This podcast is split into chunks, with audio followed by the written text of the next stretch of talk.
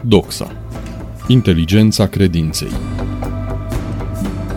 Actualitatea comentată de Radu Preda în dialog cu Ramona Mocean.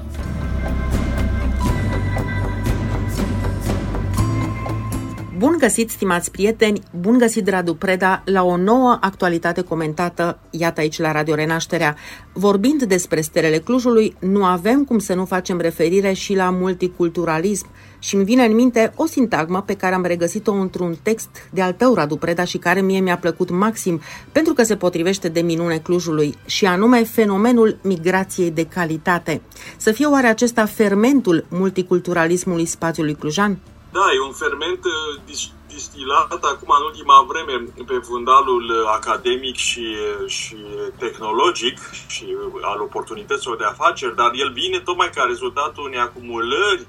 de voci, de prezențe de-a lungul istoriei. Iarăși, situația de intersecție, de carrefour, ca asta înseamnă în franțuzește numele acestui lanț la care nu fac reclamă, înseamnă intersecție deci, calitatea intersecției acestea geografice pe care o are intrinsec Clujul, de inimă geografică a Transilvaniei, dar în același timp și de pământ și de punct de referință, de casă, atât pentru români, cât și pentru nemți, cât și pentru maghiari, cât și pentru unguri, cât și pentru știu, alte, alte minorități mai puternice, la un moment dat în timpul istoriei, mai slabe sau dispărute parțial între timp toate acestea însumate n-au cum să nu lase, măcar rezidual, o rețetă nescrisă ca atare privitoare la, la modul spontan de asimilare a celuilalt. Și de-al de aici este marea frumusețe, că toată um, filosofia politică, toată acțiunea politică de emancipare națională în Transilvania, la Cluj, dar nu numai, și la Sibiu sau la Oradea și în alte locuri, a pornit nu de la premiza purității etnice, nu de la premiza dispariției forțate a cuiva, ci de la premiza și dorința legitimă ca majorității, în cazul nostru românești, să-i fie recunoscut dreptul de cetate și să aibă dreptul de inițiativă pentru a crea o unitate e, dreaptă, justă. Ceea ce avea să ducă, așa cum prea bine știm, la o, o coaliție a, a tuturor pentru proiectul României Mari, care, sigur, a avut și mai are și acum o seamă întreagă de oponenți pe care, nu întâmplător, îi, îi numim revanșarzi sau, sau revizioniști, care au viziuni îngust, înguste, limitate. Dar multiculturalismul, ca stea definitorie a Clujului, rămâne marele avantaj și în același timp o școală extraordinară. Pentru că aici vedem, prin simplu fapt că suntem mai mulți, că suntem mai diversi ne definim mai bine atât modul distinct de a fi, dar în același timp avem și, repet, capacitatea, rețeta nescrisă a unui împreună, care nu trebuie să fie lăsat uh, să, să degenereze într-o izolare reciprocă și în limbaje, uh, știu eu, de excludere. Și de aceea naționalismul feroce sau, sau din potrivă, uh, subminarea unității sau a legitimității majorității, în cazul nostru, este la fel de pernicioasă. Adică nu doar, nu doar naționalismul majorității este marele pericol într-un astfel de proiect uh, diafan,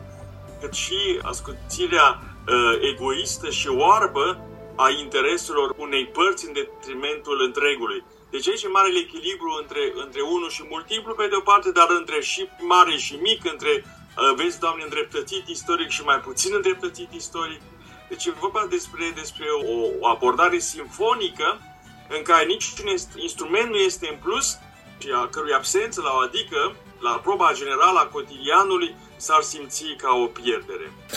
Sunt, după cum spui, Radu Preda, o mulțime de avantaje și ne bucurăm, practic, de toate binecuvântările aduse de multiculturalism. Hai să vedem dacă ar genera și dezavantaje. De fapt, ai și uh, atins unul dintre ele, acel naționalism exacerbat, poate nu din sace naționalismul ca toate ismele ar, se hrănește din, din exces, adică din exacerbare. Dar pe dezavantajul este tocmai că unii care n-au acest exercițiu sau care uh, au o tradiție și o istorie a culturalizării proprii mai recente și nefinalizate, uh, pot să se simtă, să se simtă uh, jigniți, pot să se simtă puși sub semnul întrebării mai ușor decât dacă s-ar simți, cum este cazul Moldovei sau a sudului României, cumva într-o matcă mai omogenă, cu toate că nici aici nu putem vorbi de omogenitate. Pentru că, fac o paranteză, România, prin, prin însăși definiția pe care noi românii o dăm ei, ca pământ, ca țară, ca destin, ca proiect de societate, aflat oricum între imperii și între interese, între Europa și Asia, ca punte între Orient și Occident, presupune un melanj, presupune un amestec. Dar asta nu înseamnă că trebuie să fie o amestecătură, bineînțeles. Deci, revenind la excesul de, de sensibilitate al unora, el, el se bazează de regulă pe o insuficientă ingurgitare, metabolizare a datului cultural, istoric și mai departe, pe de o parte. Pe de altă parte, eu sunt conștient de faptul că, de pildă pentru frații unguri, uh, Clujul este complet altceva decât este pentru noi. Noi ne raportăm la Cluj în cu toți alți termeni. Uh, în primul rând, din perspectiva unei istorii foarte recente, recentisime chiar, a ultimei 100 de ani și ceva, în timp ce ungurii îi văd, de pildă, i-am ascultat și eu de câteva ori și i-am ascultat cu mare atenție în grupurile care se formează și unde erau și de pildă și unguri din străinătate, din spațiul diasporii ungurești și atunci și care nu știau foarte bine ungurește și ghidajul era în engleză și așa am putut participa și eu la, la câteva astfel de momente, tocmai pentru a înțelege empiric cum se raportează un ungur în general la, la, la Cluj, poate și la întreaga Transilvania. Și anume, vorbeau și vedem de pe plăcile memoriale de pe case, se raportau la, la personalități, la figuri marcante ale propriilor istorii identitare și mi-am dat seama că e o raportare pe care o am, am avea-o și noi și o avem și noi, de fapt, dar nu atât de, poate atât de coerentă, dar și de, știu idealizantă, cum o fac unii, unii unguri,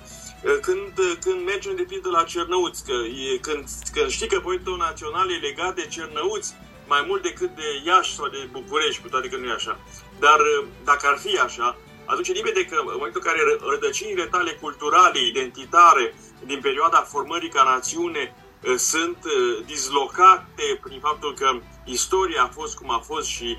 nu mai ești în bazinul pe care îl știai și l-a știut istoria formării propriului, propriului tău popor, ă, sentimentul de a veni în vizită la, la, în cimitirul vieții tale,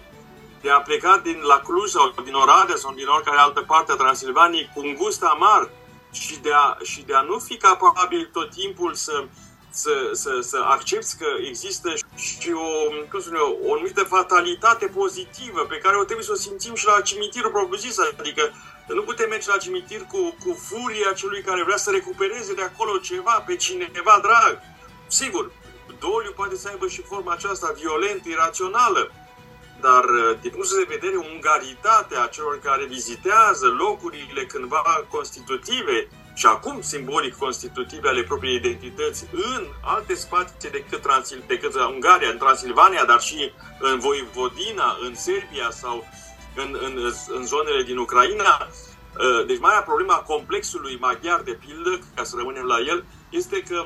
că trebuie să-și înțeleagă, să-și înțeleagă franjurii uh, teritoriale a identității tari, nu în termenii de revendicare, nu în termenii unei noi geografii pe care să o declanșeze uh, exclusiv prin violență, evident. Și atunci e clar că multiculturalitatea, chiar dacă la început mi-aduc aminte, acest termen era înjurat mai cu seamă de latura naționalistă, puțin mai plăvană a românilor, uh, e totuși uh, și o pavăză. Este o constatare, dar și o terapie în caz că ea nu mai funcționează, în sensul că mecanismele pe care le declanșează